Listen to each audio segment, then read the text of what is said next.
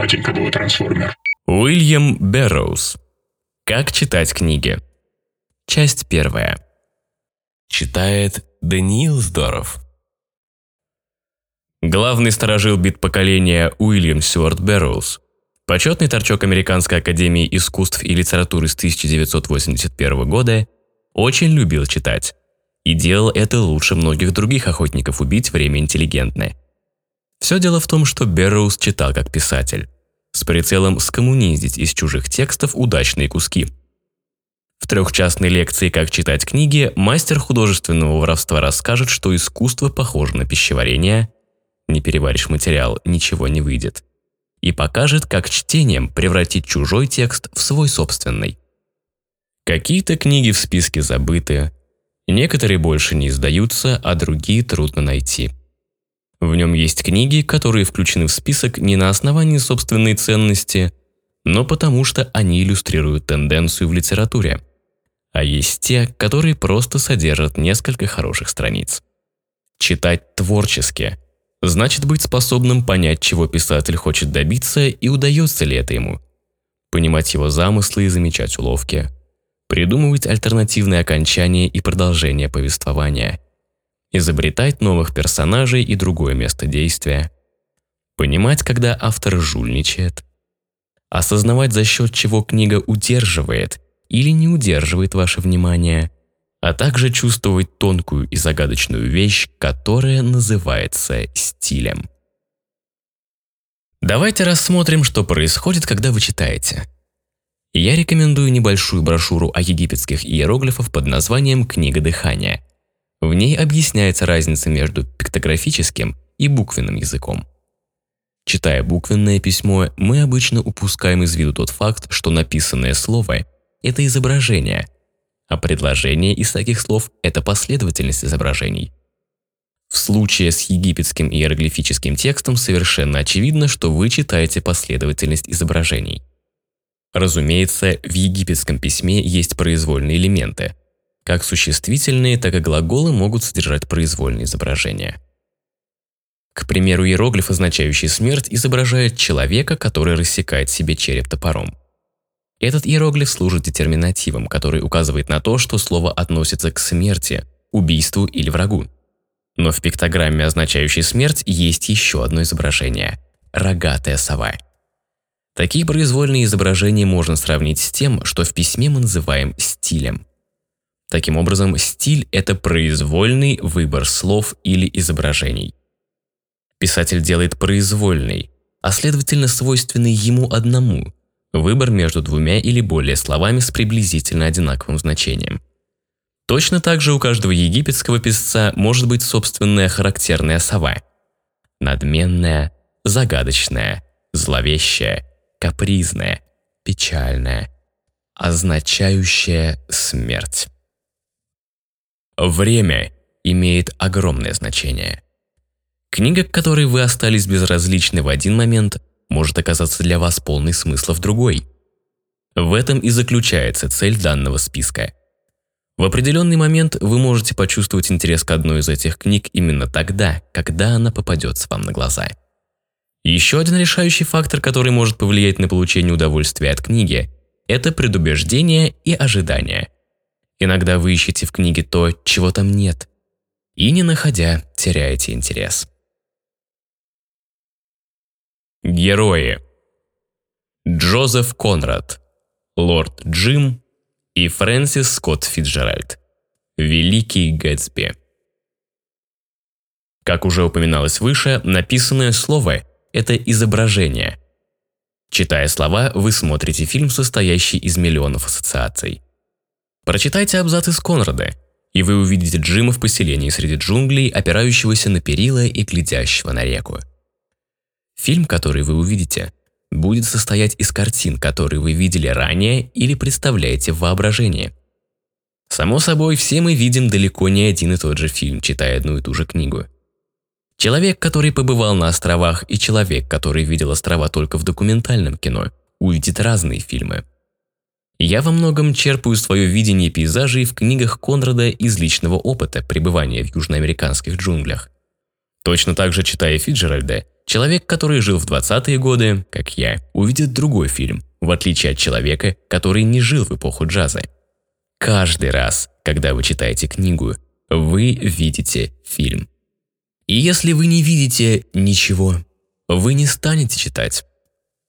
Я полагаю, что назначение искусства, и я включаю в эту категорию творческую работу в науке, состоит в том, чтобы помочь нам установить связь с тем, что мы знаем, не догадываясь об этом. Невозможно донести до человека то, чего он уже не знает.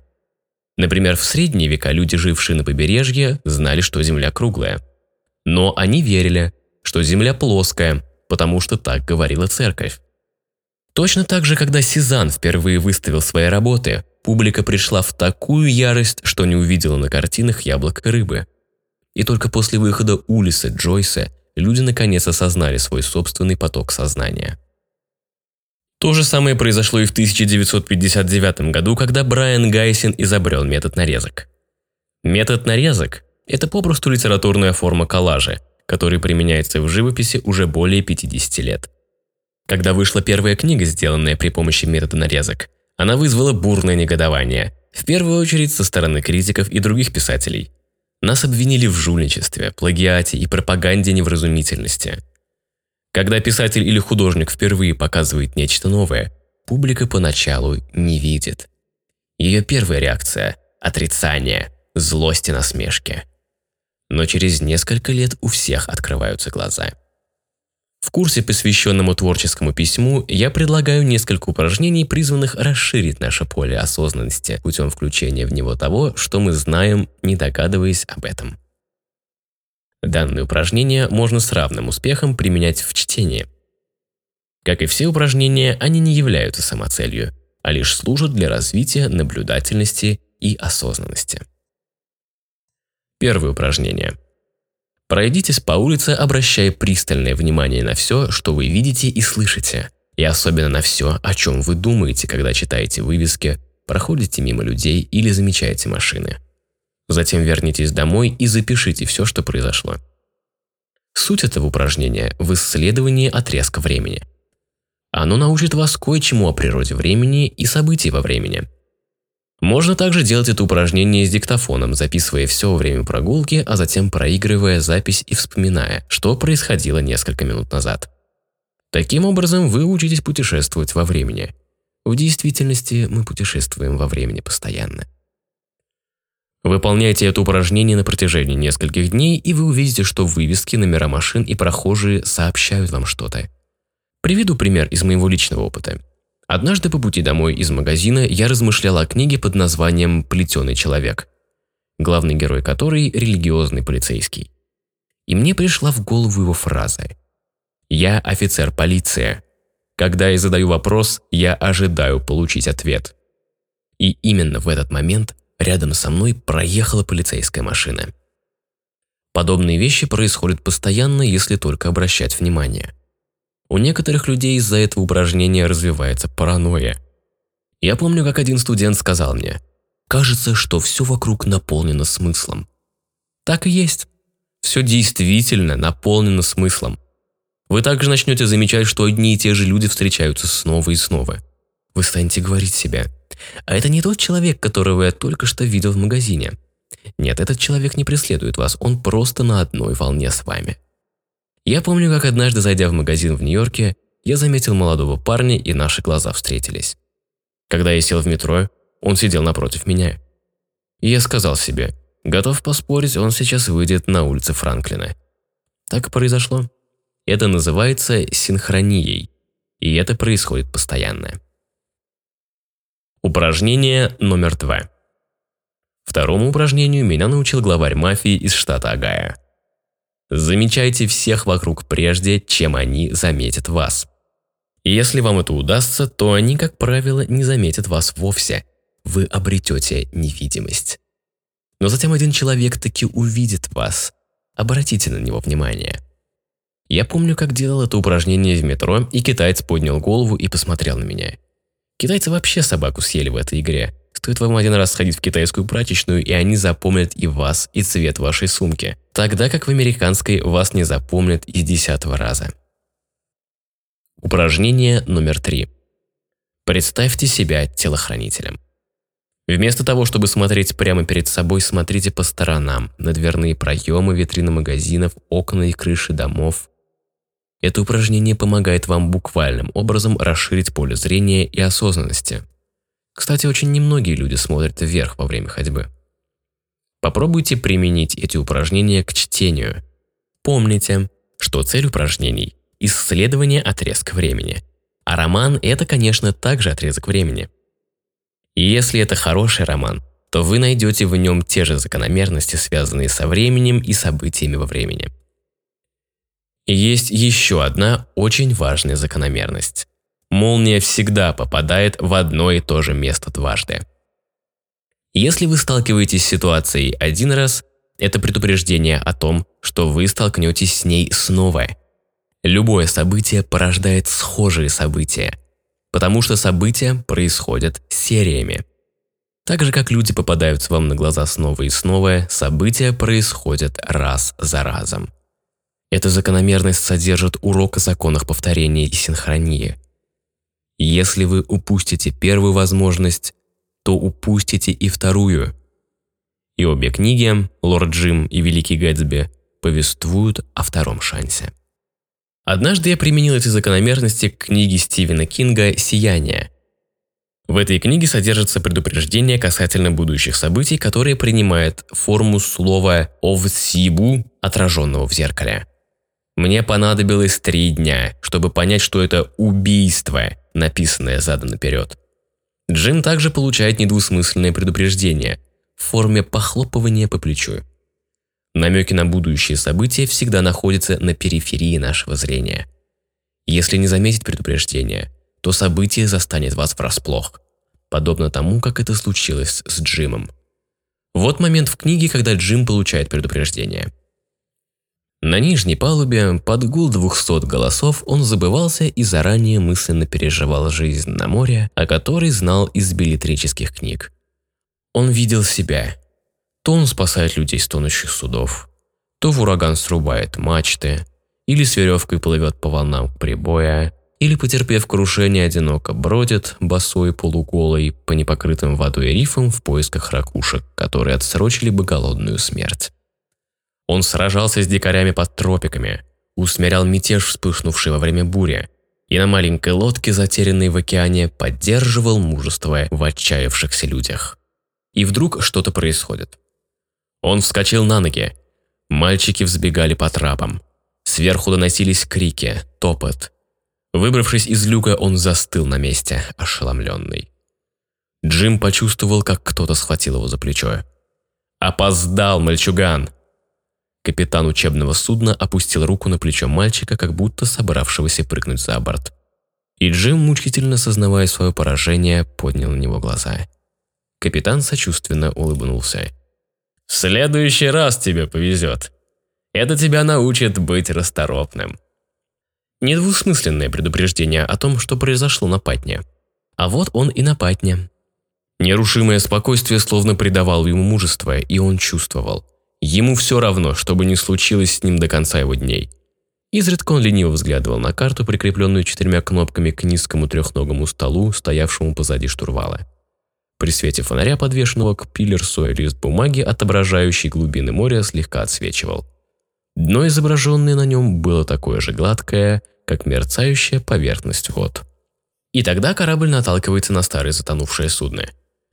Бедствие застает его врасплох, потому что он в это время предавался фантазиям о собственном величии.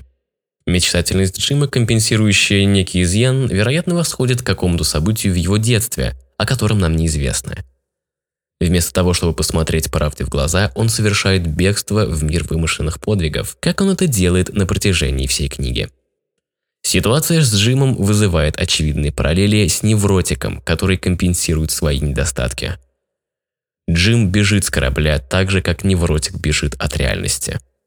То есть у Джима изначально есть проблема, которую он пытается компенсировать воображаемыми подвигами, в результате чего настоящее происшествие застает его врасплох. Более того, похоже, что он потерял сознание, прыгая с корабля. Когда один из инженеров погиб, Джим, как он сам говорит, споткнулся об его ноги. То есть он передвигался, не осознавая этого. Затем он говорит: «Я, кажется, прыгнул». Очевидно, он потерял сознание и не помнит этого. Точно так же невротик забывает травмирующее событие и остается с его печальными последствиями. Джим забыл сам прыжок, и остался только позор, который он ощущает очень острый. В суде он также смог сделать другое заявление. Он мог сказать, что у него не было ни времени, ни возможности спасти пассажиров, поэтому он спустил на воду шлюпку и спас собственную жизнь. Или он мог попросту показать присяжным средний палец и уйти. Но тогда это был бы совсем другой персонаж и другая история. Вместо этого Джим проживает судьбу хрупкого романтического героя. Гэтсби не менее романтичен, но гораздо более крепок, чем Джим. Существует очевидное противоречие между фальшивым Гэтсби со всеми его ужимками и настоящим Гэтсби, о котором Фицджеральд не упоминает вовсе. Гэтсби ведет очень успешный нелегальный бизнес, но мы ничего не узнаем об этой его стороне. Все, что мы видим, это довольно нелепый лицемер, арендующий большой дом, желая произвести впечатление на Дейзи. Так же, как Джим остается в тумане, так и Гэтсби остается под прикрытием своих глупых ужимок, и мы лишь изредка видим уверенного и расчетливого Гэтсби. Оба, Джим и Гэтсби, романтические герои. А герой должен умереть, иначе он теряет свою геройскую сущность. Миры обоих кардинально отличаются от сегодняшнего дня. Нам точно известны временные рамки каждого из них. Период, описываемый Конрадом, это период между тысяча восемьсот шестидесятым годом и Первой мировой войной. Период Фицджеральда – от вступления Соединенных Штатов в войну в тысяча девятьсот семнадцатом году и до тысяча девятьсот двадцать девятого года. Оба мира еще не омрачены атомной бомбой и не озарены надеждой на исследование космоса, возможностью изменить человека при помощи генной инженерии или достичь бессмертия посредством клонирования.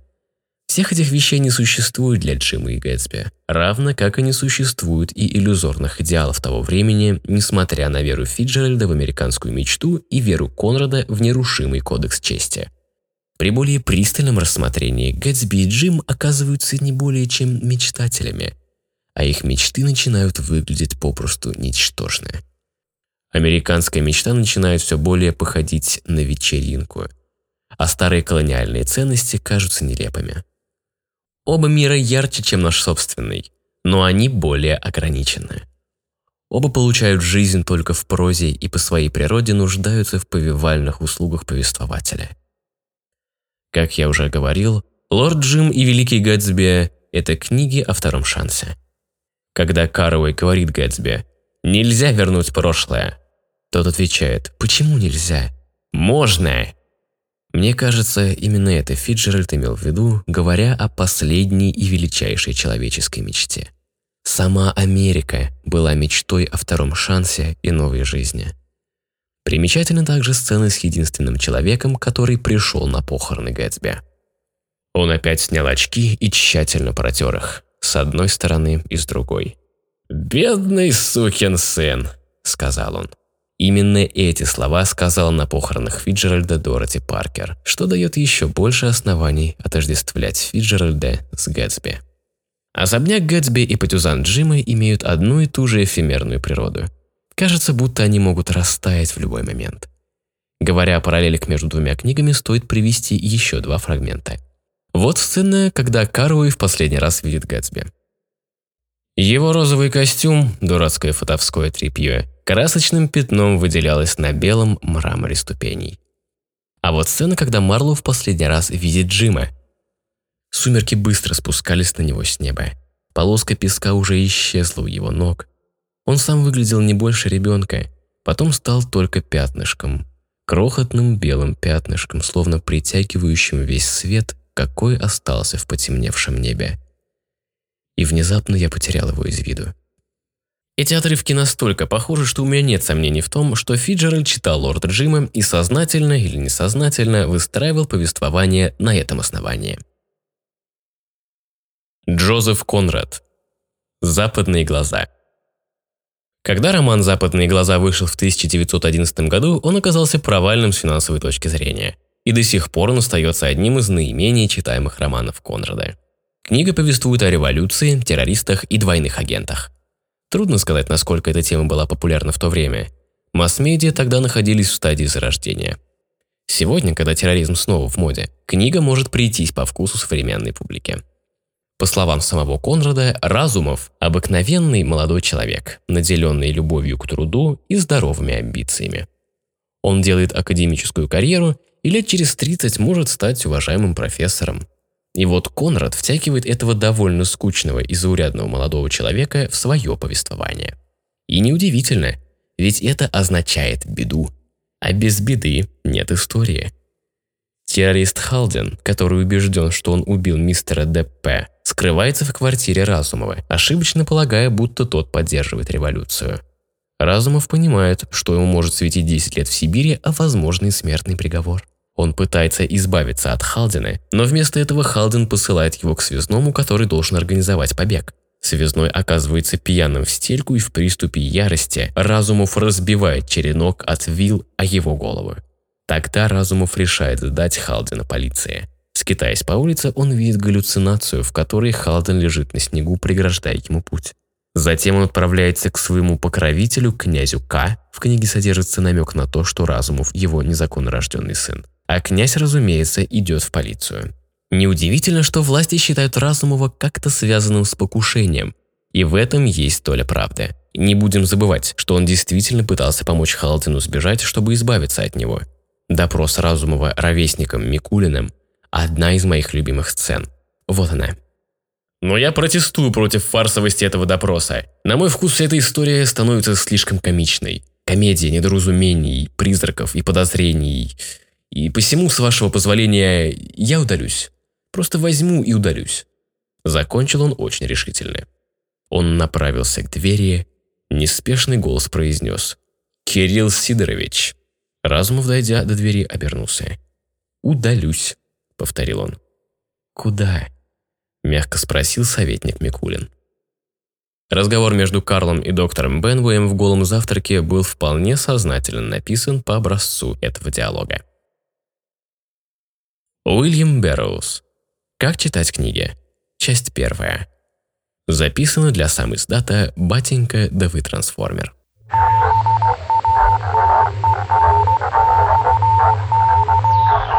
«Батенька, да вы трансформер».